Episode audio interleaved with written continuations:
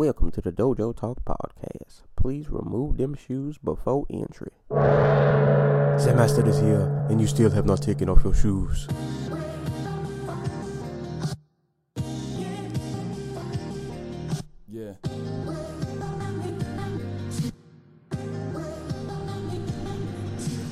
Living every day to define man's mission.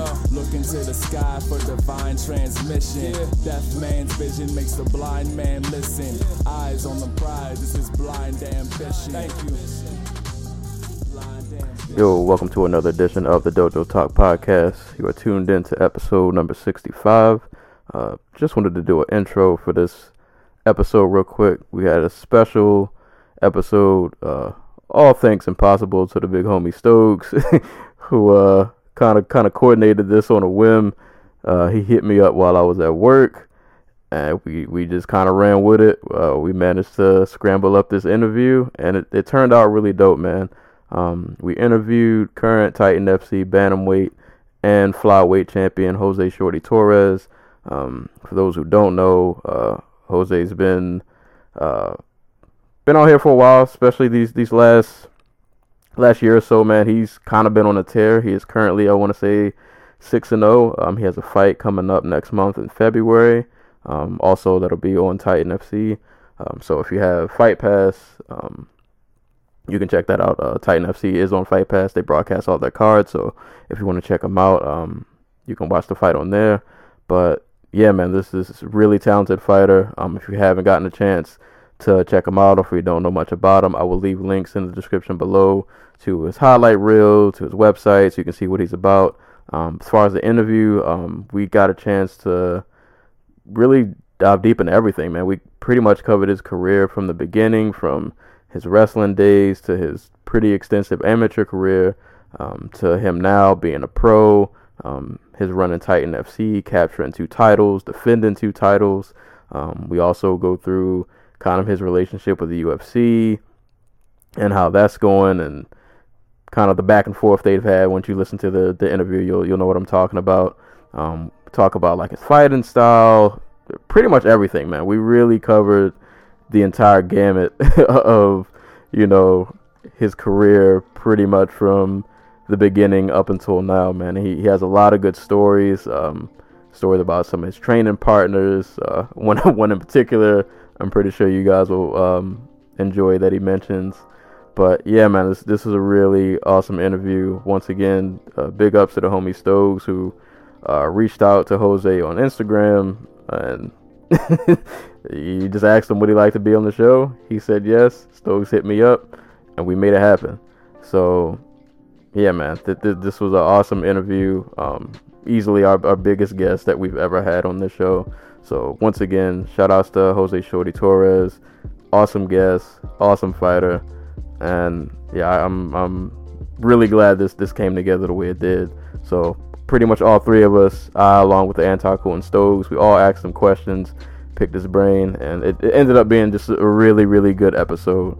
So without further ado, I'll shut up you guys just just listen to the episode. I'm pretty sure you'll enjoy it. And if you don't know who Jose Shorty Torres is now, you will after this episode.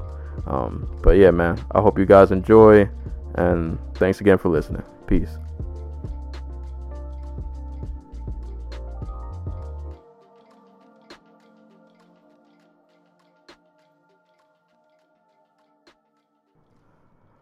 Welcome to another edition of the Dojo Talk podcast. We are on episode number 65. It is a cold, cold day on the East Coast. Uh, we got a, a special show lined up. Uh, first, usual suspects. Uh, Antaku, what's going on, man?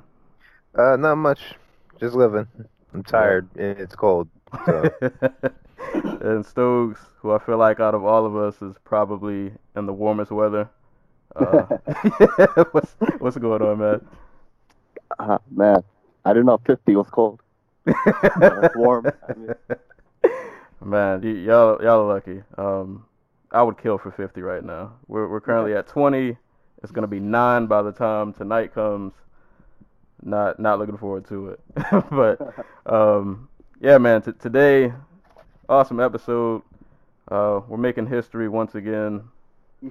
Uh, our first like official, official, super official guest. Um, I don't even know how to introduce this gentleman. Um, a number of accolades, including current Titan FC bantamweight and flyweight champion. Um, not only is he a champion in both of those weight classes, he has defended both of these belts. Um, yeah, man. With without further ado, uh, Jose Shorty Torres, how's it going, man? What's up, man? I'm alive. I can't complain. we, we appreciate you for, for doing that. I was actually watching uh, watching some of your fights earlier. Shout out to UFC Fight Pass. Um, I, I signed up for the seven day trial, so I actually have been using that to watch uh, all of your Titan fights. Um, yeah, man, you've for people who don't know or haven't seen you fight, um, I, I I could describe it myself, but how how would you describe your your fighting style? Um, man, I'm a I'm a little scrapper. You know, I, I like to put on a show, whether it's not it's uh, you know, submission or TKO or or going the distance. You know, if you ever used to watch Manny Pacquiao back in the day, that's that's probably my biggest role model when it comes to fighting. He was always putting on the show, whether he was winning, losing, or whatever the case may be. He just pushed forward and kept on going, and you always wanted to see him again. So, that's uh, I think that's probably one of the best ways to describe my fighting style. Yeah, definitely, definitely accurate. Um, every time I watch you fight, I'm just kind of amazed at how you're just in people's face the entire time. Like you seem not to, you don't give them much room to breathe or like process what's kind of going on. You're just kind of in their face the entire time. Well, see, that's hundred percent accidental. It's it's funny because everyone, everyone, dude, everyone tells me that they're like, dude, you're always in their face. You're always walking forward. Like you don't give up. I was like, dude, no one ever taught me to walk backwards. Like no one, no one. Like all the fights I watch, you know, and all the, you know, my favorite fighters, mainly Manny Pacquiao, was very, very forward. Mainly in the beginning of his career was, you know, hit and get hit. He was he was the complete opposite of Mayweather. You know, so he was always blocking with his face. He was always dropping people. He was just pushing forward, pushing forward because he didn't know anything else. And that's that's pretty much my style. Like eh, even in practice now, like I'm still trying to learn how to just move backwards because you know it's it's it's it's a different game now. Uh, I mean, so far I guess it's working. Uh, what are you six six and zero? so you Yeah. know, it's it's it's working so far. Um, I wanted to start off though, actually talking about um your amateur career because I I actually didn't know this about you before. Um, your amateur career was very very extensive. Um, a, a lot of people I see, you know, maybe they'll they'll have like four or five amateur fights and then you know make the jump to pro. And you've had about 20 plus amateur fights, am I correct? Yeah, uh, 20 plus in MMA, 50 plus in kickboxing and Muay Thai, uh, hundreds of wrestling, and, and just you know so many different things. So it's it it builds my resume, man. It's it's kind of like a job application. You know, the guy with the biggest resume is gonna get usually is gonna be the one that gets the job. You know, so for me it was you know my coach told me two things.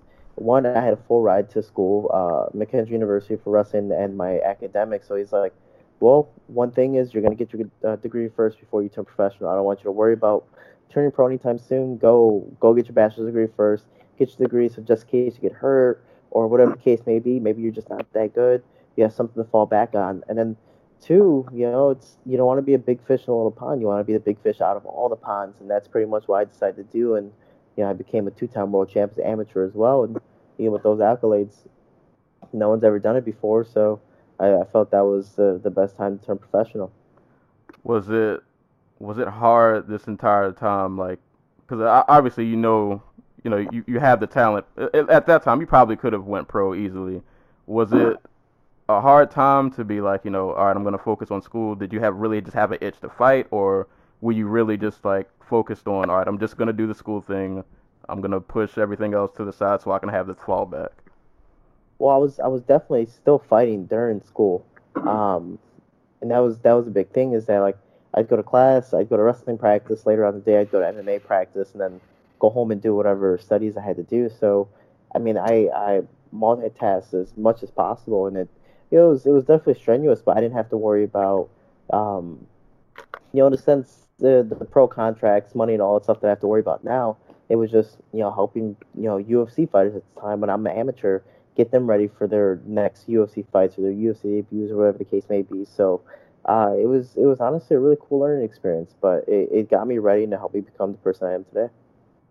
Yeah, that's that's really interesting. Because when I when I saw that, I was like, man, it's crazy that he just he fought for that long, but apparently it definitely worked. it, it definitely. Well, uh, you know, it, it definitely was different because I mean, like you said, you see so many guys that go four or five, maybe even ten and zero, oh, and the only problem is they go ten and zero oh in New York, or they only go ten and zero oh in Florida, Chicago, where I'm from, and then they go to Missouri to make their pro debut, and well, they lose to the big fish. That's that's in Missouri. You know, for me, I did maybe five to ten fights in Chicago, and eventually started hopping from state to state getting different looks, you know, doing different promotions, and eventually, you know, I, I started to reach, you know, different type of uh, tournaments, and I was able to travel worldwide and and compete, you know, against the world pretty much, and uh, you know, I was able to face pretty much pro level guys at the amateur ranks, and again, it's practice makes perfect, and uh, you know, I wanted to be better respected as a pro, and it, you go five ten and zero, I think that's a great record, but everyone does it. You go twenty five and one, that's very unheard of, and people are going to respect you for it. Definitely. And um, I'll I'll do one more question before I hand it off to a co-host and let you guys uh have at it. Um, one last thing I wanted to ask: How? So this time, you know, you're still pretty young. How is your family handling this? That you're in school, but you're also fighting at the same time. Oh man, they were. my my parents didn't even really care about school. I think my mother was the the only one that was like, "Yeah, good for you, get your degree. You know, you'll be the first to graduate college." But my my dad and my brother, I mean, they were always fighting growing up. You know, my dad's biggest thing was he wanted to be a fighter. I'm just so happy he never had the opportunity to, you know, join the gym or have the money to do so. For me, he I've been in martial arts since I was four years old, so they've been literally grooming, you know, me in this career for all my life. Uh, this is I'm not saying it's all I know because I do have my degree, but it's pretty much the the thing that my parents made me for. That's awesome. Because I, I, would imagine, I would think if my parents, they, they probably would have, they would have pulled me out of that so fast. But yeah, that's awesome that you, you know, you had that, um, you had that Dude, kind of support system. Well, it's crazy. It's crazy because you know hmm. everyone's like, "Oh man," and you know, how's your mother or father feel about this? I think you know, fighting scary. I'm like, man, they're the ones screaming the most, and you know, in the crowd, they're like, punch them, make them bleed, yeah, dude. They're, well, my parents are vicious. Like my mom, my family's tiny. You know, my my nickname is Shorty. Everyone's nickname is Shorty in the family. My dad is like five four my height, and my mom is four eight, but she is the toughest one out of all of us. You know, so you know it's everyone has been known to just fight in my family. I'm the only one to do it professionally, or should I say legally? So, uh, you know, it's it's you know it, it's a cool thing to have my family uh, really prepare me for this. But every time I get hurt, I'm like, Mom, Dad, this is your fault. Oh, I'm so sorry. Oh, can you cook some food for me, please? That's awesome. Uh, Anti-Cool, you, uh, I'll let you guys get some get some questions off. All right. Um. Uh. First off, Shorty, thanks for coming on. Yeah, no problem. Um. Uh. Question. Um. You competed in the uh the IMMAF. Um. I'm just, I'm just curious, like how how did that come together? Like when they approached you with like this idea of this big international amateur tournament. Uh, from... Yeah, man, it's it's definitely uh that was different. So that was the pretty much the pro level guys at the amateur ranks. So you have to first compete at the national level, which is the UMAF, the UMMAF, United States Mixed Martial Arts Federation, and uh, every country has their own federation, and pretty much you fight three times in one week, and if you win the tournament, you represent Team USA at the World Tournament, which at the time when I won it twice, it was held in Vegas at uh, the UFC Expo, live on UFC Fight Pass, and it was the day before um, the big, you know, the very very big event like uh, DC Jones before it got canceled, uh, Conor McGregor, Mendes, stuff like that. So it was cool, man. You know, everyone's watching it. It, it got you ready for a couple things: one, pro level guys, and two, the crowd because you had thousands of people just watching you because they're at the, it's it's in the middle of the UFC Expo, you know, so everyone's just stopping and watching you. But I won the tournament, which was extremely extremely hard because you fight three times in one week. I get to Worlds and you're fighting the national champ of their respective country, so you know everyone's good. It's not like oh this guy's a scrub or this guy's this, this guy's that. And the worst part about it is you had no clue who you're fighting and what style they use. You know, every country is completely different, and every country had their their shining star. You know, so it was it was definitely uh you know a little a little nerve wracking in the beginning. You know, I had to face. I think the first year was uh, Romania, Finland, um, Romania, Finland, UK, and Ukraine. I only had four fights. I had to by the first round, my bracket was a little smaller, and every opponent was very, very different. And you know, I was able to win worlds the first year, and I wanted to turn professional because I thought that was, you know, the the best thing I could possibly do. And my coach was like, no, you know, uh, I want you to get your bachelor's degree first, win worlds the second year, and then you know go at it. And honestly, I was like, no, no, no. What if I lose? Then then I'm gonna feel like I have to do it again, or, or I got lucky the first time, and well, I you know I ended up winning it again a lot more dominantly. The second year I fought UK in the rematch. I fought Belgium. I fought uh, Northern Ireland, which was funny because he acted just like Conor McGregor, so that was really cool. Um, so like, cause I was rooting for Chad Mendes in that fight, so I was like, I'll beat Chad Mendes. I'll just wrestle this guy. I, I choked him out. So I was like, this is awesome. Come on, Chad Mendes. If I can do it, you can do it. And then, um, and then I fought Kazakhstan in the finals, and and it's it's yeah, I was the first ever two-time world champ to do it, and uh, first ever two-time consecutive world champ. So it was it was definitely uh, a cool thing. But I can tell you, the first year was definitely nerve-wracking because you're just not used to it. You're put into a situation where it's just nothing but studs, you know. And I ended up, you know, somehow being the best one. The second year, I ended up dominating even more. So it was, it was definitely, uh, it, it definitely was a life changing experience. It's it's our version of the Olympics. You know, Uh, we're we need we need 70 countries. We're almost there. You know, so it's it's definitely growing much much faster. And, and that's actually the next question I was going to ask you. Um, the I it was the I can't remember the man's name. Um, but the uh, the, the president of the IMMAF um mentioned that he wanted to get MMA in the Olympics by the year 2028. Um, uh, do do you think because um I, I think Dana White even mentioned it that the only way amateur MMA would ever be legitimized is if it it got itself into the Olympics. And I'm wondering like, how uh, do you, do you like agree with that, that like with that mindset? Yeah, man. You know, it's I, I believe it's Kerrith Brown, and there there's another guy who who uh, run the IMMAF. I mean, we're we're probably at 70 plus countries already. It's just being able to get these guys to come consecutively in the paperwork and, and, and filling out everything. It's I mean, we've grown. I think the first year we're 40 countries deep or 38 around there. The second year ended up having around 50 or 60, and that's just been growing every single year. Where competitors are coming back from, you know, they might have lost the very first year, and four years later they're still competing in the IMMAF just to, just to you know get a gold medal and, and, and receive the same accolades I was able to get because people are starting to realize that I, I've become the forerunner of amateur MMA where they see, oh man, if you get 20 plus fights, you know, people are going to respect you more. If you win the gold medal more than once, you're probably going to get signed to a bigger promotion like Titan FC instead of, you know, your your small, you know, city local promotion, then having to, you know, find your way up through that. So it's um, you know, it's it's pretty cool, man. It's I think it's gonna be in the Olympics very soon. I actually can see I can see it in there much much earlier. ah nice. Um, sp- uh, you, uh, you talking about how uh, your amateur prepared you for the pros. Um, you managed to get a title shot with Titan in your like third pro fight. I want to say. Yep. And uh, but Pedro Nobre had to fall out, and you end up fighting for the interim title. Um, because you you having seen you fight uh, like most of your fights, um, you have composure way beyond the guy who's only fought pro like six times, and um, I assume that comes from fighting all over the world and everything like that. And like you said, fighting in front of a crowd of like thousands of people at a big UFC event, but if, you weren't speaking as uh, like somebody who was like a younger guy who wanted to do who wanted to get into MMA, like what would your advice to them be with regard to amateur versus pro? Oh man, it's it's definitely a it's definitely a a huge level change. You know, besides saying amateur versus pro, like you know, I, I've had so many amateur fights that I've seen it all, man. I've been dropped, I've broken bones, I've torn ligaments. You know, I've I've gone through worst of the worst, and I was still able to somehow win.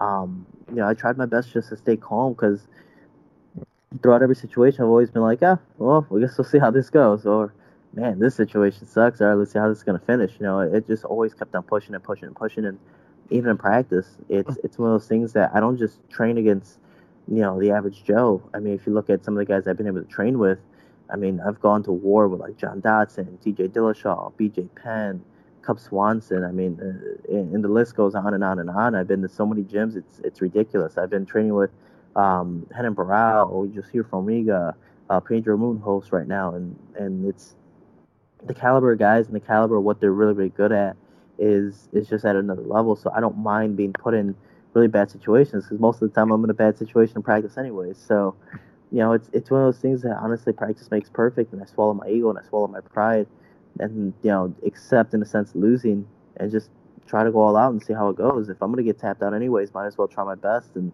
you know not be fearful of it. You know, accept it, but you know, try my best in the in the long run and see where it goes compared to you know always saying woulda, shoulda, coulda because I didn't try whatsoever. So it's um, I think the biggest advice I give people mainly as amateurs, you got to get the best practice and you can't be afraid of training with somebody at your weight class or training with somebody that's even bigger or somebody that you might fight one day. It's it's all learning experience, and I always do say it's uh, we're all after the same goal. It just so happens we're on each other's way, you know. So I've trained with Joseph Benavidez, Tim Elliott, Brandon Moreno, Eric Shelton. So many guys in my weight class is ridiculous, but it's it's you know MMA's a, a big sport full of camaraderie. Everyone wants to help each other out. So um, you know, for me, swallow your pride, swallow your ego, and and just have fun in practice and enjoy what you do because it's definitely a, a very very tough sport and there's a reason why so many other people can't do it. All right, I'm gonna pass off the Stokes. Uh, thank you so much. No problem, man. Hey, Shorty. Uh, What's that? do, do do you prefer fighting at 125 or 135? Oh yeah, it's it's a it's definitely 50-50. You know, 125 is is definitely the weight class I should be at, and that's where my next fight is going to be at. Um, and that's where hopefully I make my UFC debut at. But 135, oh, the weight cut's so much easier. It's so beautiful. it's so beautiful. But I can tell you this: the, my two, my last two fights at 35, you know, I've had four of them total out of my six pro fights, and I finished two of them, but they've been through submission. My two 25 fights, I finished by KO. the other two, man, I'm just punching these guys, and even though I'm hitting them with the same, you know, velocities I hit these flyweights, they just kind of smile at me and still walk forward. Like I might be able to drop them or daze them, but I just can't finish them. So Yeah. it's uh, it's it's definitely a game changer. So flyweight's definitely uh, where I want to be. Uh, how how much do you weigh around usually? Just walking around? Uh, depends how fat I want to be. Um, one 155 is usually my my fattest. I know if I hit 160, I'm definitely messing up in my life. Um, but but 155 is usually where I'm just kind of like, all right, let, let me enjoy this week, let me enjoy life and see where it goes. But I try to stay between you know 150, 145, and then from there, uh, start my camp from there and just start moving down. Mm, gotcha. Oh, what what what was it like to win your first title? Like, what was that feeling inside the cage at that moment? it was cool, man. It was actually um, a lot of emotion that week because uh, for a lot of people don't know, I, I do have a very crazy family. Um, good and good and bad, but my brother was actually stabbed uh, three times before I left for training camp to get ready for that fight. So I didn't even get to say goodbye to my brother when I um, when I said goodbye to him. He was sedated still, or in a coma, whatever the case may be, after surgery. So you know, I never verbally, you know, to him was able to say goodbye. So I ended up leaving for my training camp. And yeah, I was training, training, training. Eventually, my, my brother called me a month later, you know, after waking up and have a good conversation, stuff like that. You know, he's motivating me and, and just pushing me forward. And, uh, you know, I get to I get to Florida and, and the doctors clear him to take a flight to Florida. You know, he's like the whole time during um, uh, rehab, he's like, I just want to see my brother's fight. I just want to see my brother's fight. So, and he's in my corner every fight. So he ended up flying out to uh, Florida, and man, he looked like he was cutting weight too, just because of all the surgeries. He was stabbed three times, sutures in the stomach, all this stuff. So he looked like he was three inches shorter. He was, you know, I, I think he started at like 180 pounds, but he ended up weighing like 130, you know, because he lost so much weight and so much blood. Um, so when I saw him two months later, you know, the week of my fight, I was like, oh my god, and he's still trying to, you know, run next to me on the treadmill when I'm trying to cut weight, you know. So he was he was definitely a, a motivating factor for that fight. And when I won the belt, it wasn't me winning the belt. I just see it as as another fight. Uh, it was honestly just winning the belt for him, and he, he still does know that that's technically his belt. I just hold it and carry it with me everywhere I go. Uh, But even though he definitely asked for it, I'm like, nope, sorry, maybe maybe maybe maybe another day. But uh, yeah, man, he it, it was definitely an emotional week. Um, so when I won, you know, the the speech was really out to him. It was just like, know, I, I said fatal, but it was supposed to be near fatal. But uh, I was like, man, it was he, he went through a near fatal incident, and it, it was definitely uh, yeah motivating because things can change right there in a heartbeat. And you know, I, I won the belt for him because he never had the opportunity to do what I was able to do, and uh, you know, he was an older brother that went through more of a struggle than you know than I did. He went through the struggle so I can have possibly a better life, and you know, so far it's worked out well. So he's my biggest fan, biggest support, uh, supporter, and I think that's why uh, you know winning the first belt was so you know so big. Wow, Wow. that's crazy. Yeah, no, it's it's. I'm telling you, man. You know, people's people's family. You know, it's it's. You know, things can pop up out of nowhere, and you know, I live in Chicago, and Chicago's known for doing some messed up stuff like that. So it's uh, Yeah. you know, it's crazy. So you you go through that though, and you get the first belt.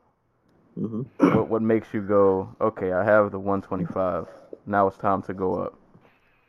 Um, well, I won the first belt, and then Lex McMahon, uh, which is the COO and matchmaker of Titan FC, he goes, "Now, Shorty, you're three zero.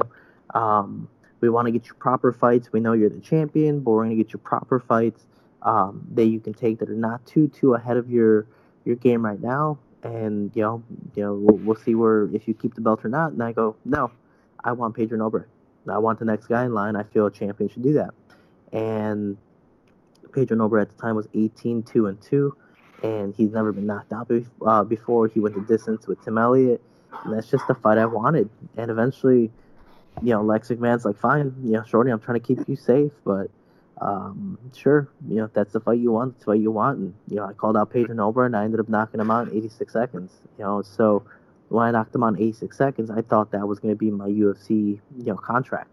You know, and the UFC calls, and they go, you did really, really great, but you did it too fast, so we want to see you do it again. I'm like, what? Dude, this is like, what? This is exactly what you want. Shenanigans. You know, like this is exactly what you want in the flyweight division. You know, I'm, I'm, I'm coming up knocking out people, and that's that's you. You tell me to do it again. Oh, uh, yeah, sure, okay, cool. You know, it's like it's like your parents telling you to clean your room. They come in, your room's clean, and they just throw everything back on the floor. And it's like, it. It's like, man, somebody just like who'd I piss off? You know, so um, That's was like, man, I- crazy. I need something bigger. You know, I need something. If, if I keep on defending my flyweight division, then I'm defending it against the number two guy, the number three guy, the number four, and it's, I, I I don't get excited for stuff like that. You know, I want to face top competition. If I want to face number three, number four, number five, then it's gonna be top level guys in UFC. You know, so um, I ended up was like, you know, let me let me bump up and fight the 35 pound champion.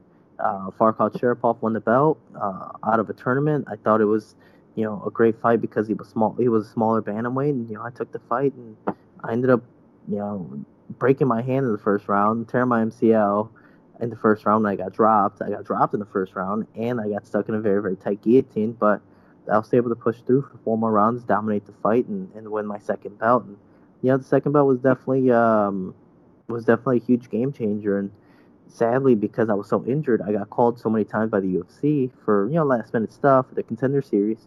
I I just couldn't take it. You know, I was I was still so beat up, and I still had months to recover, and even months for a training camp. So, you know, I had, I had a lot of stuff, and which you know, really really sucks. You know, six months of rehab, and uh, you know, came back was like, you know what, I guess I have to prove myself again, and and deserve my place in the UFC. Let me defend my bantamweight championship because I believe it's a tougher opponent and uh, more reputable if I if I do so. And if if people saw my last fight, Gleason to Jesus, which ironically I'm training with right now, um, you know, he's he's much bigger than me, and I was able to keep the fight close and, and choke him out in the fourth round and, and show that I'm not just a champion but a dominant one at that. And from there, the UFC's been calling. Um, you know, but the first month I was sadly still injured from all those calf kicks and stitches on my face. So um, right now I'm just training and, and seeing what's next. And so far it's February 16th uh, against Alberto Oriano, and um, back in the flyweight division. You know, I haven't made weight for over a year, and it's uh, you know, I'm, I'm excited to, to do it against this opponent. And you know, he's technically a no-name opponent, so it doesn't really excite me. Um, but the number two, the number three, the number four, and number five guy all denied the fight. no one wants to fight me, so I'm happy this guy was uh, brave enough to step up and, and accept the challenge. Has Let you know you're doing good. You got people shook. Sorry, you can go ahead, Stokes. Just wanted to throw that out there. has the UFC called you and said, "Oh, if you win your next fight, then we'll give you a call"? You know, they they've never told me that. Um, that's something I, I wish was was the way it worked, but sadly, Mick Maynard always calls me for last minute stuff. You know, it's not like, oh hey man, you're so dominant. You're you're an amateur and, and a professional that we've never seen before. You're in a sense the Vasil Lomachenko accolades of of MMA. Like, eh, we'll call you for last minute stuff. You know, so. It, I wish it was, hey, we want to call you for a contract, but I, I keep getting called for last minute stuff. Coincidentally, horrible timing where I'm always injured. You know, I'm always getting beat up after these fights, and they're calling me, you know, a week after my fight, two weeks after my fight. And I'm like, dude, I'm just trying to enjoy life right now.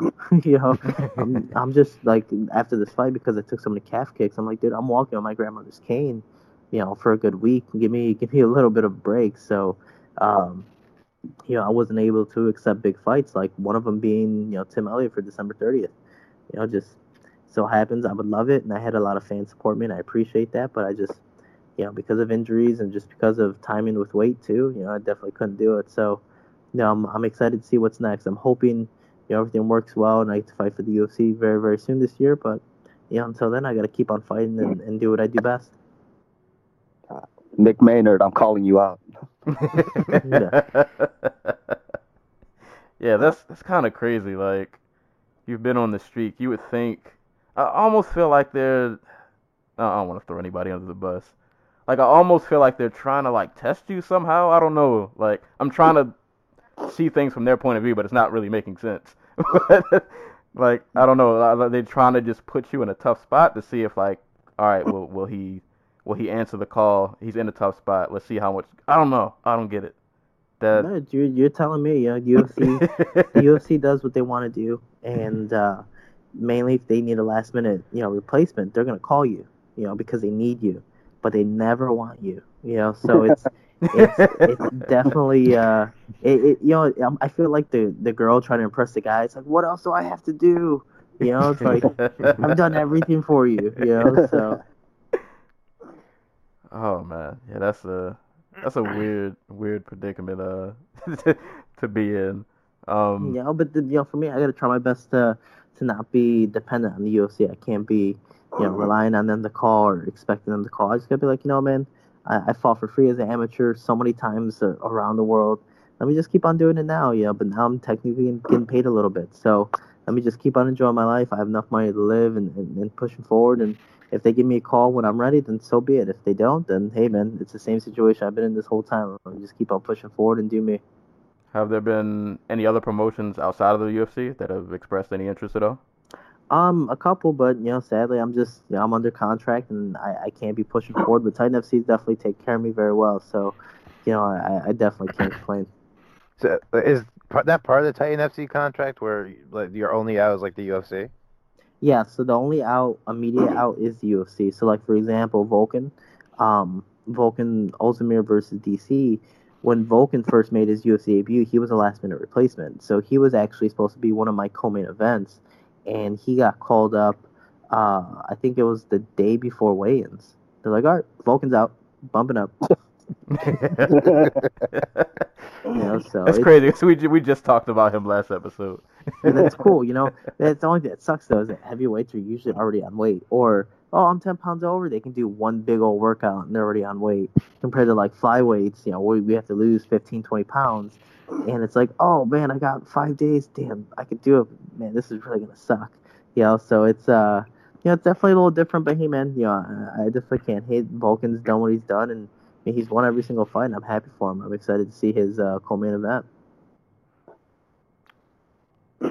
DC or Volkan? I'm gonna go with DC, um, just because of the experience. But Volkan, man, he's it's crazy because Volkan's been losing every single fight in the beginning, and then somehow just lands a big one and, and, and knocks these guys out, or does just enough to push through. So, you know, you just never know with these type of fighters. But DC has shown that the only person better than him right now is Jon Jones, and Jon Jones is just at another level. And even in the last fight, DC pushed him to the limit. So it's it's uh, I'm definitely gonna go with DC with this one, but you know, Vulcan Volkan is Volkan, man. He surprises people. Well, speaking speak just speaking of like Jon Jones, like, do you think like uh, steroids should affect like the all-time great list? Um, well, the first well the first one wasn't steroids. Right? The first time was just Oh, yeah, cocaine in the system, Yeah. and then the second time, you know, it's technically there's there's no proof. You know, they they say there were steroids found in the system or found unintentionally, and right now he's not being pressed for anything. He's just in a sense suspended. So they might be, you know, reinstating him, and he might be fighting very, very soon because of it. So, you know, technically there's there's no steroids found in the system, but you know, we'll we'll see what happens next. I think Jon Jones, whether there were steroids or not, I mean, he's he's definitely created such an epic career. It's I mean, it's just ridiculous. You know, mainly at such a young age. That guy has so much talent. I've been able to train with him before and just even talk to him. I mean, he is he is really humble and he knows what to do. So um, it's really sad to see all these things happen to him. But man, you you have so much power. You're you're so young and you have just so many people behind you. It's you know he. he I, I can definitely tell you this: when he got caught with the cocaine stuff, that definitely humbled him. You know, it, it, it put him back down in his place to go, oh man, this is gonna all go away in in a, in a heartbeat. You know, so um, to hear about this steroid stuff, mainly what was it? He got busted for steroids a day of the fight. It's like, dude, you got tested multiple times before the fight, but you somehow get tested positive for the day of the fight. I highly doubt that. You know, so you know, knowing that you're gonna get tested the day of the fight too, I highly doubt that. So, you know, I'm, I'm just I'm excited to see him come back, but no, I don't I don't see any of the stuff really, you know, um, diminishing his career whatsoever. Yeah, I, I hope he makes it out of that situation okay. Because when when I saw that headline that morning, it it was like I was hurt. I not like I'm normally not really like attached to fighters like that, but that one like really it really hurt. Cause like like you said, yeah, they're so young, so talented, and it's just like you, you want to you want to root for him to win, and it just seems like these little nicks keep kind of popping up. But yeah, hopefully he he, he will be back. Um, but going back to real quick, I wanted to go back to um, uh, speaking of like fighting in multiple weight classes and weight cutting. Um, recently, I think was it yesterday or the day before, uh, Uriah Hall had a really bad weight cut, and I believe he he ended up in the hospital. Uh, so hopefully he's. Last I heard, I think he's doing okay. Like he's awake now and talk. I think they had to keep him overnight. But like, how do you feel about weight cutting in, in MMA? Do you think it is a, a big issue? Do you think there's a way to should they try to regulate it more, or is it one of those things that is it's just gonna happen? Like these situations from time to time will just they'll just kind of happen, and we'll just have to deal with it. Well, the only reason it keeps on happening is because these fighters aren't, you know, they're they're really not educated on how to weight cut properly. You know, weight cutting is a, is a is a huge thing, and I w- I wouldn't say a, a big necessity in the sport, but fighting at your natural weight is is probably the best thing to do. Look at Frankie Edgar. You know, when he won at 155, the guy weighs like 163 naturally.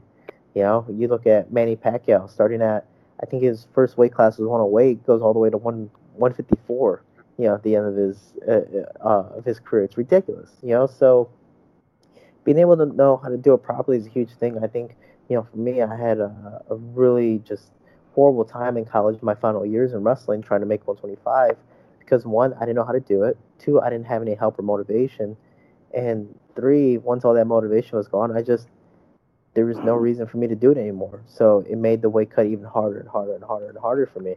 Um, and eventually, I didn't get to finish my career because I couldn't make weight anymore.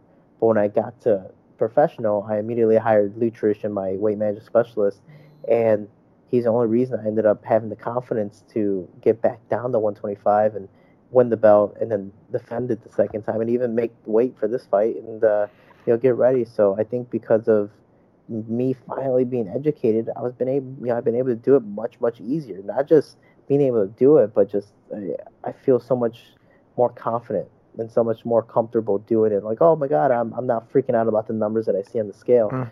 You know, so it's I I think every fighter should really invest in in just having someone by their side and and you know being able to you know I'm not saying they have to cook for them or do all this stuff, but being able to just teach them how to wake up properly and what what you have to eat during this time or after practice or you know the week of the weigh-ins and stuff like that. It's uh it, it's definitely a huge huge game changer.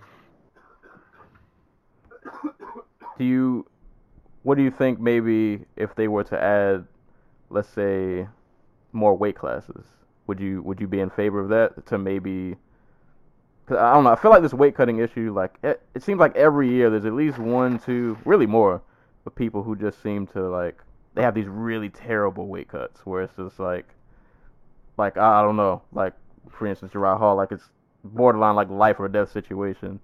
How would you feel about the UFC or just MMA in general, just maybe adding more weight classes to, I guess, kind of help people maybe fight more to their natural weight as opposed to somebody trying to cut 20, 30 pounds to get to a weight below so that they'll have a size advantage. Um, you know, I, I I'm not gonna say I'm not a fan of the extra weight class. I think that'd be awesome and give people, you know, a better chance to possibly even win two belts and stuff like that. But I I don't see it making a difference. You know, I can see people going, oh man, I didn't, you know, I didn't do well 170. That's probably closer to my weight. All right, let me drop down to whatever the next weight class is, 165 or 1 160. You know, so um, you know, it's it's definitely a big thing. I think the the mindset everyone has is, is kind of like the wrestler mindset. Oh, the bigger man's gonna win, so I'm gonna go down to the smallest weight class and be the bigger man. Well, hey man, uh, you know, the same day of weigh-ins, you all weigh the same. You know, so technically you're not the bigger man. You might be taller, you might be a little stronger, but it doesn't matter. It's the technique. So it's and I've been able to show that bumping up to 35. You know, that's a weight class I definitely shouldn't be at. And both my opponents have been much bigger than me, but you know, I've been able to dominate both fights because of it. It's it's it's honestly just the technique and being able to know how to lose the weight properly. Even at 35, it's it's I wouldn't even say it's a struggle, but if I did it just last minute and whatever, yeah, I could do it, but I'm not going to look the same. I'm not going to feel the same the day of the fight.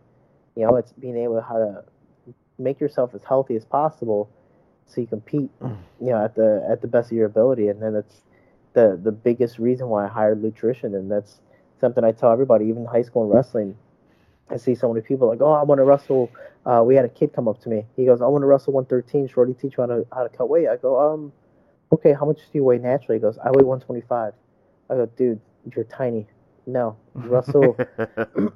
he said the next weight class was 120. I go, you're a growing boy and you're 15 years old. Russell 120, and he didn't listen to me and ended up getting down to 113. But he just feel exhausted or, or call me complaining every single day. I go, I never said you couldn't make weight. I think you can, but you're not going to feel the best. And when you start cutting all that weight and you know stop eating, stop drinking, mainly in high school, when you definitely don't know how to do it, you got these kids running around in garbage bags or hanging out in saunas or spinning or or overtraining themselves. It's you know you lose motivation. I definitely did that in college, and you know I just didn't want to do it anymore. You know, how about you enjoy the sport the way you're supposed to and just wrestle at 120? So what? You're gonna lose. You're gonna lose at 113 anyways. You know, might as well lose at a weight class where you're trying your best, and you can say you lost your best compared to losing at your worst, and always saying woulda, shoulda, coulda. So, you know, it's it's it's honestly a learning experience. I've been through it all when it comes to weight cutting. It sucks every single way. I mean, spitting, laxatives. I've I've done everything illegal when it comes to NCAA trying to make weight. I've done everything to where it's it's extremely unhealthy. I'm surprised my body even still does what it wants to do now. but it's um it's it's people have to educate themselves and that's something I wish in high school there would at least be one nutritionist hired or somebody to just teach these kids because all they do is you, you think about this, it's like how do you learn something? Well you look at the next guy, you look at the older person, you look at the, the next generation that's been doing it, it's like all right, uh, let me look at the varsity. Oh man, they're running in garbage bags. Well, I guess that's that's how you're supposed to cut weight. What am I supposed to eat? Oh, I'm not supposed to eat anything. Oh, okay, I guess I'm not supposed to eat anything to make weight. So you just naturally look at that compared to somebody actually teaching you how to do it. And uh, you know, just there's people don't either want to spend the money or they just feel like it's not a necessity. Well, let them struggle, and their career's only gonna get so far. Yeah, I remember the. I remember seeing people in high school run around in garbage bags. This was way before I got into MMA, and I just used to look out the window like I have no idea what you guys are doing. Back Ooh, in that's- ridiculous.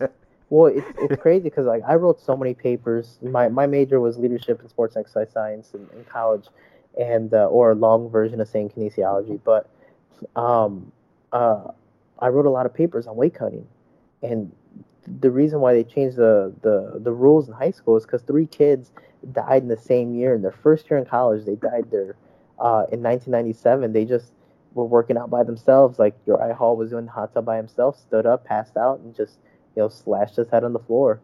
It's the same thing with with all these kids that died, and even the one FC guy that died.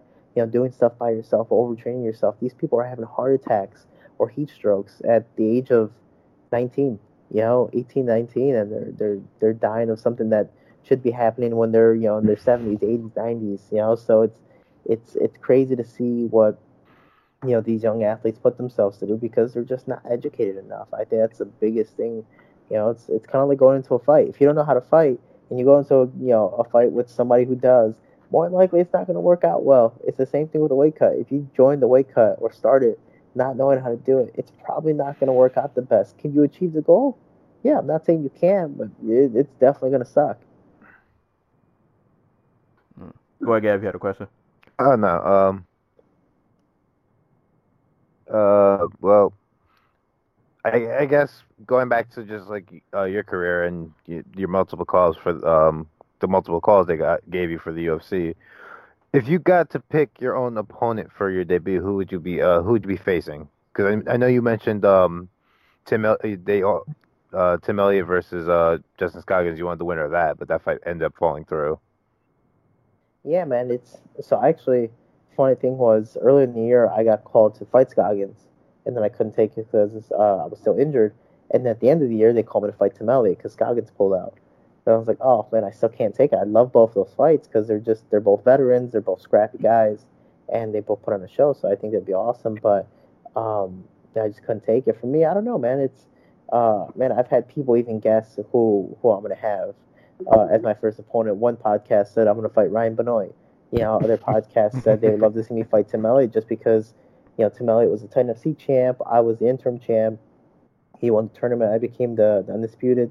I'd like to, you know, I'd personally like to see who would have been the the official undisputed champ. You know, if he was still around. So I definitely would love for that to happen. But Tim Elliott is a definitely very very big flyweight, very strong.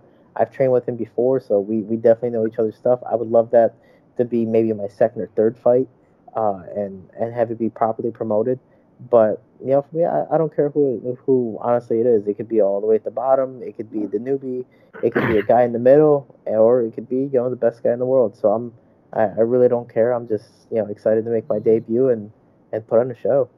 Um. Okay. Um. speaking of promotion, and you know, I don't want to get you in trouble before you have both feet through the door. um.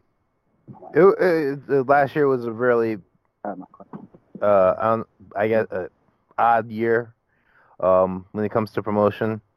Um, you have Dana White basically publicly saying the flyweight divi- they've been considering dropping the flyweight division for the past three years. I, I guess since uh, they realized Joseph Benavidez wasn't going to be champion. Um, and trying to hang that over Demetrious Johnson's head to accept the TJ Dillashaw fight. And I'm just curious, you- uh, like, does that give you any pause, like moving forward? Um, yeah, I can definitely tell you it, it, it sucked to hear. Um, but I knew it was it was more of a bullying than anything. You know, they're trying to bully, you know, Demetrious Johnson to fight TJ, which I I understand why they want him to fight it. I think fight him. I think that's a great fight, and I'd love to see it happen. Uh, I've trained with TJ. I've helped him for his fights, and I know what he can do. So I'd love to see him fight uh, Demetrious Johnson to see you know just who's better. But bullying him and, and saying all that stuff, it doesn't it doesn't make us flyweights feel better. You know, it's it, mainly for me. I'm I'm a big prospect coming up. Yeah, I'm hoping for a big payday, and makes me think that you know they're not going to pay the flyweights properly because they just don't think we're exciting. You know, so it's it's a huge, huge downer. I mean, you look at Sergio Pettis and Brandon Moreno when they fought Mexico and headlined that they were the first ever main event for flyweights besides Demetrious Johnson. I mean, if you look at the paperwork of, of co-main events and main events for flyweights, it's pretty much just been Demetrious Johnson. You know, so and it's not that he's not an exciting fighter. It's just kind of like Anderson Silva back in the day. You know, he was such a dominating fighter at his weight class that after he beat everyone, they're like, all right, you know what? We want you to bump up. Like we want you to bump up to fight better guys because there's no one at your weight class to beat. You know, because you already beat everybody. It's the same thing with DJ. The flyweight division is very good. It's just well, he's dominated so well against all of them. He's make them all look silly. You know, so he needs new competition. Hopefully, be me. And um, yeah, cough putting that in there, but you know, I, it, it really is. It, it sucks to hear. You know, because um, yeah, I put a lot of work into the flyweight division. I know a lot of people do it. You know, I'm so happy to be a very small guy, and I believe that's the right division for me. If they would cut it, you know, I'd have to look for something else. Uh, I guess something better, but you know, until then, uh, my goal right now is UFC, and you know, hopefully get the flyweight division, you know, under my, you know, around my waist. How, how are you gonna beat Mighty Mouse in 2021? Hey, 2021. Eh, all right. Yeah, that's my. Um, man, I don't. I don't know. You know, I actually do watch this film, and I, I, I watch and like watching him against Ray Borg. I was like, damn, this guy's just toying to Ray Borg all, every single round. Every single round, he's just toying with him. I've turned with Ray Borg too, and you know, I've, I've definitely gone back and forth with him. I'm just like, man, this guy's this guy's just he's not even doing work. He's just chilling. You know, so it's it's it's crazy to see how good he is. I honestly just want to test my skill and see where I'm at in my division. Um, you know, I've, tra- I've trained with the best bantamweight in the world, getting ready for his fights. I want to train and I want to fight the best flyweight in the world and see how that goes. And you know, I fare against him. So honestly, don't know. I see that going to decision, but me, I push forward so much, and I'm always just such a scrappy guy. I can see me catching him and, and you know ended up being a TKO. But for me, I'm just excited to get in there and put on the show. I guess speaking of your training partners, what is it like training with a dude like TJ who's just like you watch his fights and it just seems like he's in the matrix compared to, to, to, everybody else. Like what what what little tools or tricks of the trade or anything like what have you been able to to learn from him uh, from you guys training together? Uh, I think the biggest thing I've learned from him is is move my head. I I definitely have, have taken too many blows uh, at such a young age, man. He um he moves so much and the first time I met him, I was getting ready from Pedro Nobre, and then the fight got dropped, and then the fight got called back up. I flew back to Colorado, and um, he was having me out there to help him for John Lineker. And so I was sparring with him for just a, a full month of him and I going back and forth. And TJ, I mean, you hear all the stories where he goes 100% or he's just a bad guy while sparring. Honestly, he is. there's there's no there's no denying it. The guy the guy goes 100% or at least close to it and he just wants to be the best. That's just how he's always been raised. He's always been a winner and anytime he's losing, you know, he he does get a little emotional. He just wants to be that type of guy. So um, but it's only during practice, which is really cool because the first time we went, you know, I remember landing a really good one. You can tell he was like, okay, all right, and then we just start going, and then we're dude, we're swinging and swinging, kicking each other, you know, dropping each other. It was ridiculous. And then after, I'm thinking he's not gonna want to talk to me because he's all emotional. He's like, oh, "You want to get something to eat?" I was like, "Oh, uh, yeah, just don't kick me." Like, you know, so That's awesome. dude, going with him, it's it's it's a pro and a con because the bad thing with him is that he's such at a high level that when he goes 100%, he's more than likely going to beat you up. You know, he's a bantamweight champion of the world, two-time running. So it's it's he's at another level. But having somebody at such a high level trying to go all out on you teaches you that real life opportunity of man, I gotta make the best out of this. Or man, he's really trying to hit me, so I have no choice but to move. So um, it's not like practice where some guys throwing like 60, 70 percent. You can take all the punches and you feel cool about it. This time you're punching with small MMA gloves and you just have to move because if you don't, you're getting dropped, you're getting hurt. And you know, TJ has dropped me before body kicks, and they're it's been epic, man. He he has taught me a lot, and I can tell you this. So the the quick story was when I started with TJ for the straight month. Uh, after you know he fought on New Year's Eve, I ended up going home. I still had a month until my fight with Pedro Nobre. I was like, man, him and I went all out. Uh, I know Cowboy Cerrone's talking about just hanging out and not not sparring anymore and just just drilling and running and getting ready for the fight. Well, I was like, you know what? I'm gonna do the same thing because man, I've been getting really just hit a lot. You know, taking too many concussions, just take taking too many blows, at the age of 24 at the time is, is definitely you know a little too epic. So let me just relax. So the whole month I just ran, worried about my weight. and It was the easiest weight cut ever. You know, I don't have to worry about anything. I get to the fight, and Pedro is bigger than me, stronger than me. He's hitting pretty hard, and you know, I'm taking a couple shots. But every single shot he threw, if you guys watch the fight again, you just I just seem comfortable. I, uh, I see everything coming, and the whole time thinking in my head while I'm watching him throw, I'm like, man, this guy's gonna stand right in front of me and throw straight punches. This is awesome. You know, compared to like compared to like TJ, you know, I did just a straight month of this guy doing circles around me, throwing head kicks from all different angles. Like you ever seen a Rush Hour where Chris Tucker gets kicked? He's like, "Who kicked me?" That's pretty much like, dude. TJ was throwing stuff out of nowhere. You're just like, "Whoa, whoa, whoa!" You know, so it it just it freaks you out. And plus, he's such a dominant wrestler that because of his style, he's able to transition so well. Um, so when I fought Pedro Nobre, I was like, "Man, this is." this is awesome. And then when I, you know, landed the right hand, I'm like, oh wow.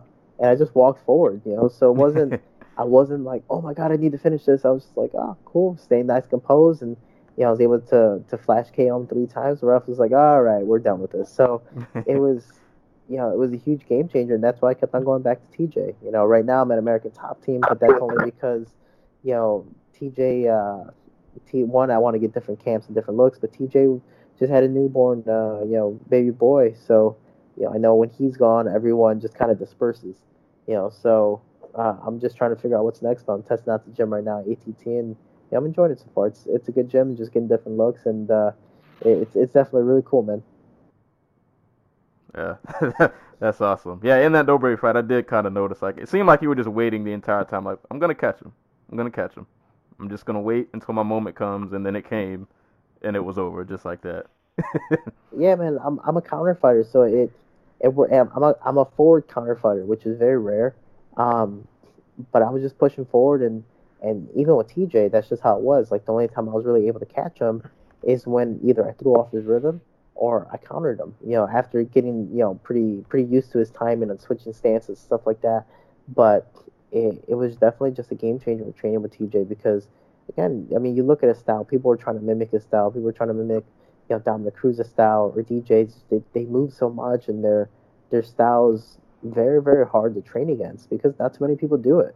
You know, so it's uh, it was a crazy thing to have Pedro Nobre stand right in front of me. I was like, this is, oh man, this is gonna be fun. You know, so uh, yeah, I'm I'm excited again. I'm excited to to fight these guys that I believe at are at a lower level, so I can hopefully fight guys at their level. So I'm I'm just excited to see what's next.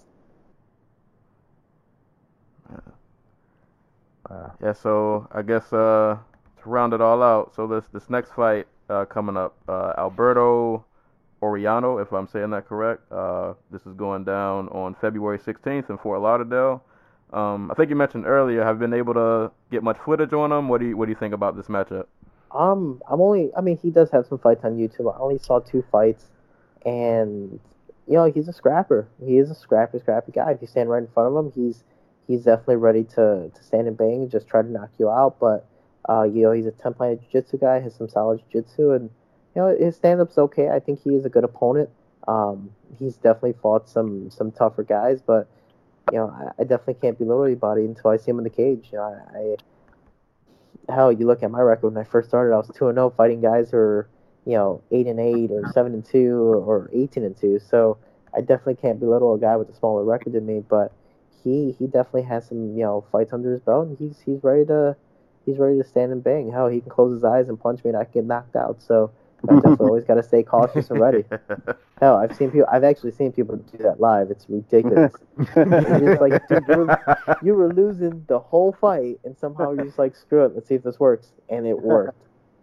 hey man, the, the comeback is always you're always one you're always one hit away. We talked about that the last show with uh that Darren Elkins and um uh what's the other guy? Uh, the Mirsad Bektic fight. Where like he's getting throttled the entire fight. And in one moment he just managed to turn it around. Yeah. And yeah, it, it, it can definitely happen. MMA is such an epic sport. That's why I want to join bowling. You know, I can get less hurt that way. I guess uh, before we get out of here, uh, just wanted to ask some just some regular everyday uh, question. So when you're not training, you know, nothing too crazy is going on. Maybe you have a day or so to just kind of wind down. Uh, what what what are you doing in your in your spare time when, when Oh, you can just kind of sit down and just kind of chill? I hate these questions. The- you, you know why I hate these questions? Because now I know, like, I've started to become an adult, you know?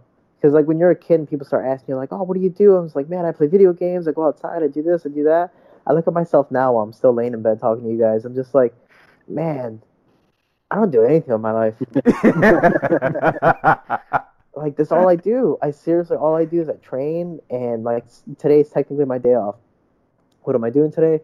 I'm getting some groceries. I'm getting some medicine because I'm a little ill, and I'm doing podcasts. That's all I do. So everything I'm doing is pretty much taking care of myself or or doing work related stuff that doesn't involve training in a sense. So that's I've been doing this since I was four years old. So that's pretty much all I do. Even when I was in college, like everyone's like, "Oh, shorty, come party with us. Come do this." I'm like, "Oh man, I gotta go cut weight. I gotta."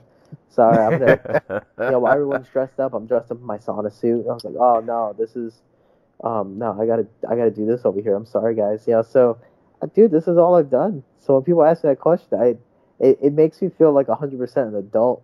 I was like, damn, my life sucks. But it's, that's all I do, man. It's, it's everything fighting related. If I'm watching movies or if I'm watching uh, YouTube videos, coincidentally, it's on boxing or it's on MMA or just fighting. It's something that again I've been I've been raised to do. That's all my dad wanted me to, to watch when I was younger. Is we'd be Skype, you know, um, just scrolling through the channels on TV, and out of nowhere, like Mexican boxing would be on, or, or something on ESPN would be on, or old fights, and just like, oh, watch this. And my dad would just kind of like coach me through the fight and just just you know narrate the fight in a sense. So it was uh, yeah, that's pretty much all I do, man. Is is anything work related, which is all fighting. That's good. You're you're a focused adult then. I'm a- I'm a focused adult. Sometimes, sometimes I like to be less focused, but it never works out that way. Never works out. Like I've, I've already started to suck at video games now, which makes me even more oh man. You know, 'cause yeah. all I used to play was like Halo, Call of Duty, all these, all these shooting games when I was young when they first came out. And then like I'm playing Call of Duty uh, World War II now on one of the guys' uh, uh, PS4s, and I'm like, man, I used to be that guy getting that that 25 kill streak in the atomic bomb, but mm-hmm. now I'm like the guy that's all the way at the bottom on the 0 and 25 list. You know, like I can't even walk out are spawn killing me. I'm like, man, do I do I suck at this game? Are these guys just that good, or should I just, man, is that why my dad sucked at video games? You know, so you know, it's like I'm I'm becoming an adult. You know, it's just it's like, man, I gotta I gotta do more in my life. Yeah, I had that moment of realization. I played my little brother, and um, it wasn't World War II. It was it Advanced Warfare. I think I think we played Advanced Warfare, and we played uh one v one. And my God, did he watch me so bad? And I was like, I have to pass the baton now. This is the official passing of the torch. I've officially hit adulthood. I can't beat a ten year old. that that's it, dude. Dude, It's, these, it's ki- these kids come out the womb playing Call of Duty. Like, there's nothing you can do. Yeah, like we're we're the adults now getting beat up by ten year olds on Call of Duty. You know, so it's it's well, it's even crazy. Like at my house, when we open Christmas presents, we have the youngest kid, you know, open up the presents. Me, I'm the youngest, but now my brother had his kid. The kid's you know 10, 11 years old. I'm just like, oh, oh, okay. Well, my. I'm just like looking away, looking around, like, oh, you know, I'm just gonna. Anybody want some food? Uh, leftovers? No. I can. Uh, can I help in any way? No. All right. Cool. Yeah, the little kids are taking over. Yeah. um, let's say in some parallel universe, if you were not a fighter, or let's just say maybe after like wrestling, you decided, you know what, I'm I'm not gonna maybe do anything competitive anymore. What what would be your other job in a parallel universe if you were not a fighter?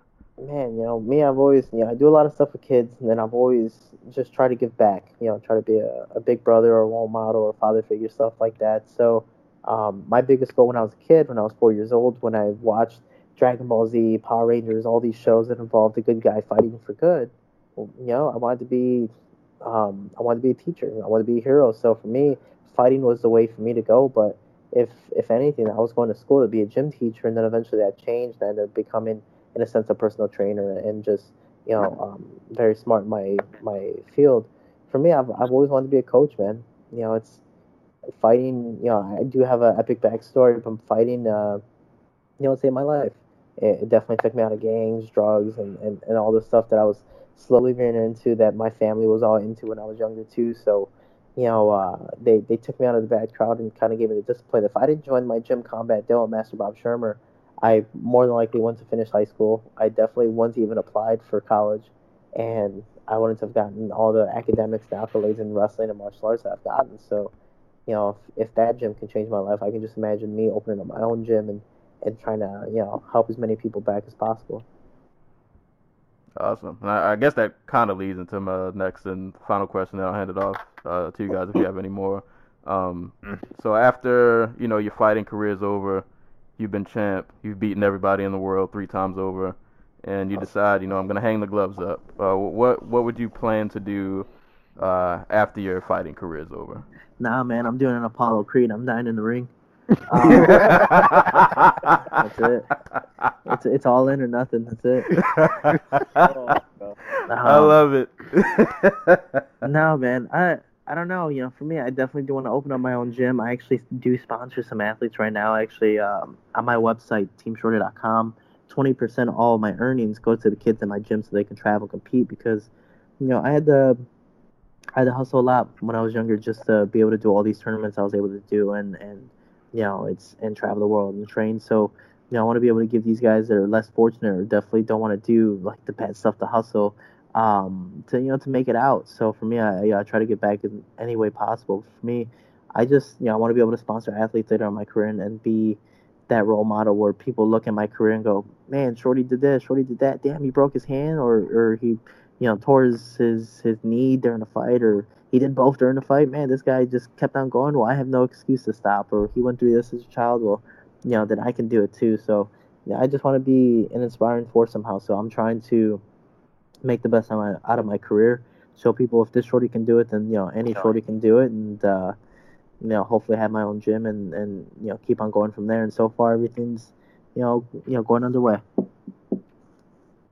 awesome, awesome, awesome answer. Or Um, you or I guys can got die in any- the ring. Or I can die in the ring. Either or. well, hope it doesn't have to come to that. But you know, if you go out on the shield, you go out on the shield. uh, you, you guys got any more before we close out? Um, I I guess I'll I, I- I'll ask about this one. Um, uh, so UFC's trying to make uh, DJ versus TJ. Who you got in the fight? I you know, given this is a little biased just because I have trained with you know uh, Yeah. TJ Dillashaw, um, but you look at and, and- I, I try to break this out as much as possible. You look at the fight between DJ and Dominick Cruz. DJ was dominating the whole fight. The only reason he lost was because Dominick Cruz was able to get a hold of him. It was the wrestling and it was the size advantage.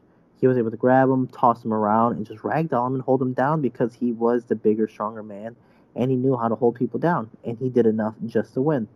That's why Demetrious Johnson lost that fight. TJ, on the, other hand, is you know Division One All American. You know he is a very very good college wrestler, and most of his fights, if he's not knocking people out, you look at the Lineker fight. You know he held down a Brazilian Jiu-Jitsu black belt and beat him up hard. He broke his jaw. You know just keeping him down. So he's not just a guy that knows how to hold people down and keep them down he knows how to beat you up during it. And I think TJ Dillashaw is better, at least in the ground, um, than Dominick Cruz. And I'd like to see the same thing against uh, Demetrious Johnson. I think that same outcome would happen. I think DJ would lose that that next fight to TJ, just because, you know, the stand up would be 50-50. You know, Demetrious Johnson never fought someone like TJ. I think DJ is just a little bit faster. I would hope he's faster, being the smaller guy, but I think once you know TJ grabs a hold of him, I, I think that's just a whole different game, and uh, I, I think TJ just just beats him up because of it. Wholeheartedly agree, actually. Yeah, I, and, as and much as I want to see that fight, I'm, I'm yeah, and that's TJ just me also. looking at you know the past fights. That's just that's just not me going, oh TJ is my friend, TJ. You know, so uh, I, I I really try to break that one down, but I'm I'm gonna go with TJ just because of the wrestling. I think the stand up goes back and forth just because man they both move so much. They're both ridiculously fast, but Uh, I'm I'm gonna go with you know TJ on on the strength advantage, the size, and just muscling guys. I mean, he's fought some really really big 35ers, you know. So you know, going down to 25, which I know he can, going down to 25 would be just epic to see him do. That's a good answer. I like that. And I I, like agree. that. Yeah. got got any uh, last questions, Stokes? um, I guess. Well, is trying to become a two-weight champion in the UFC one of your goals, or do you think you'll just Um, be sticking around 125? You know, I, you know, it's crazy because my ultimate goal is is to be a hero. You know, I've always said I don't care if I win, I lose, as long as I'm inspiring people throughout the day. That that's all that matters to me. So when I turned professional, I thought just as an amateur, you know, just fight. That's it. Fight, fight, fight, fight, and you'll get somewhere eventually. But when I just accepted every single fight out of nowhere, I'm, you know, creating history as an amateur, and I'm now, you know, being one of the fastest two belt champions, or I, I think right now the fastest two belt champions that's defended both of them at six and zero. You know, so when I got my title call at third fight, I was like, oh, yeah, sure, okay, cool. You know, I'll take the fight. I thought this was just kind of like a regular thing, you know.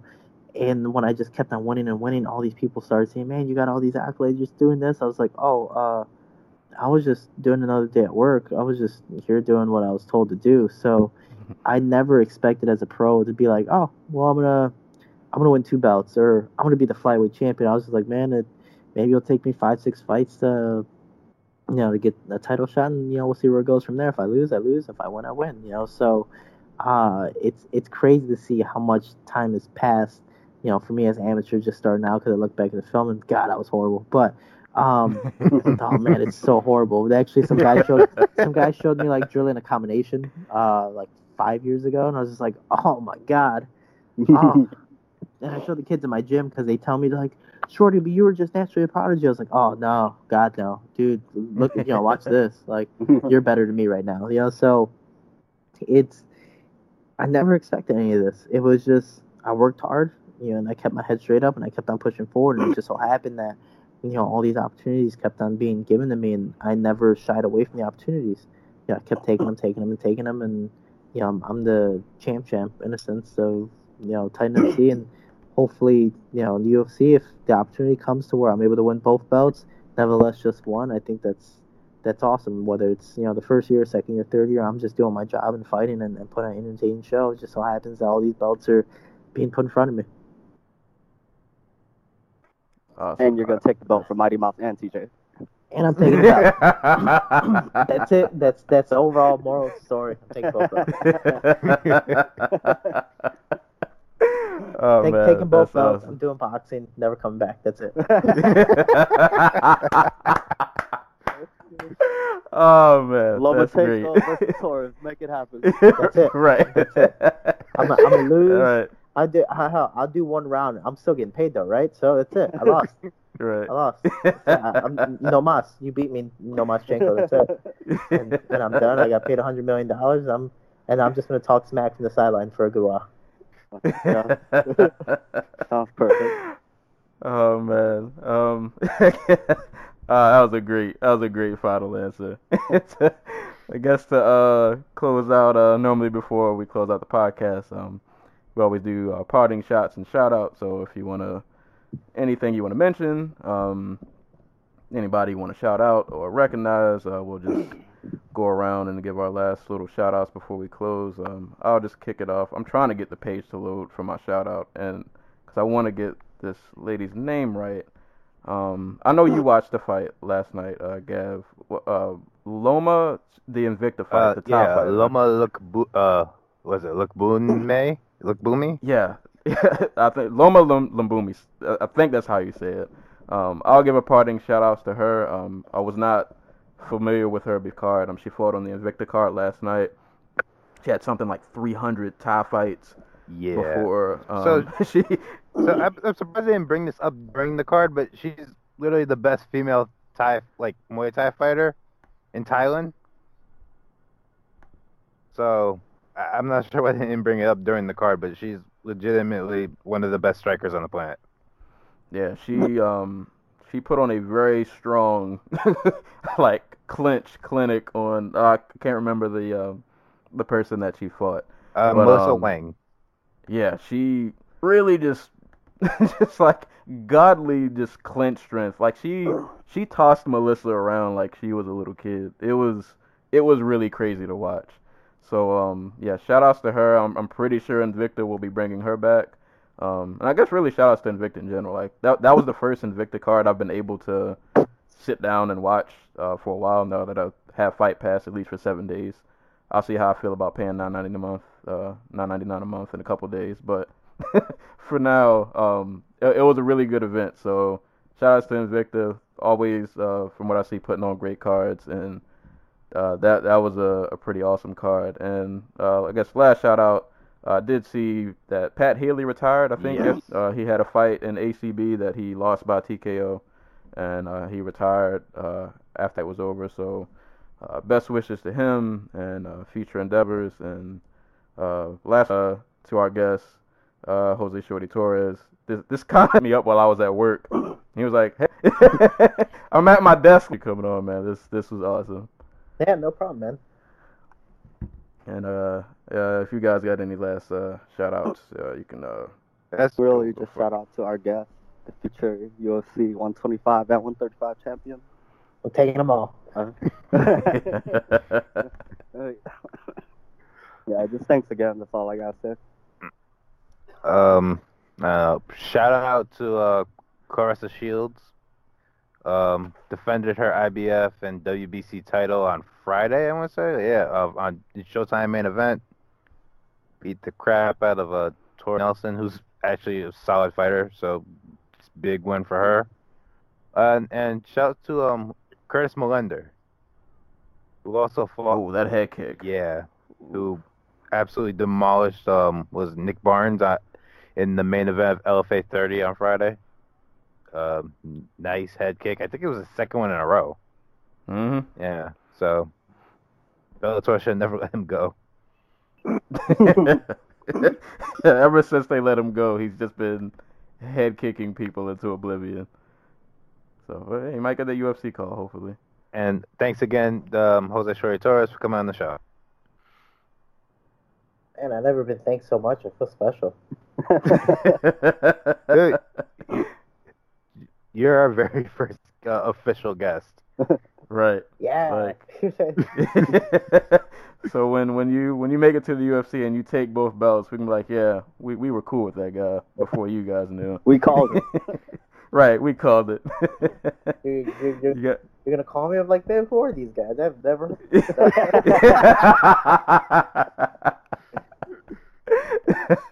fake. It's a fake, fake news, man. Fake news. you got uh you want to get in?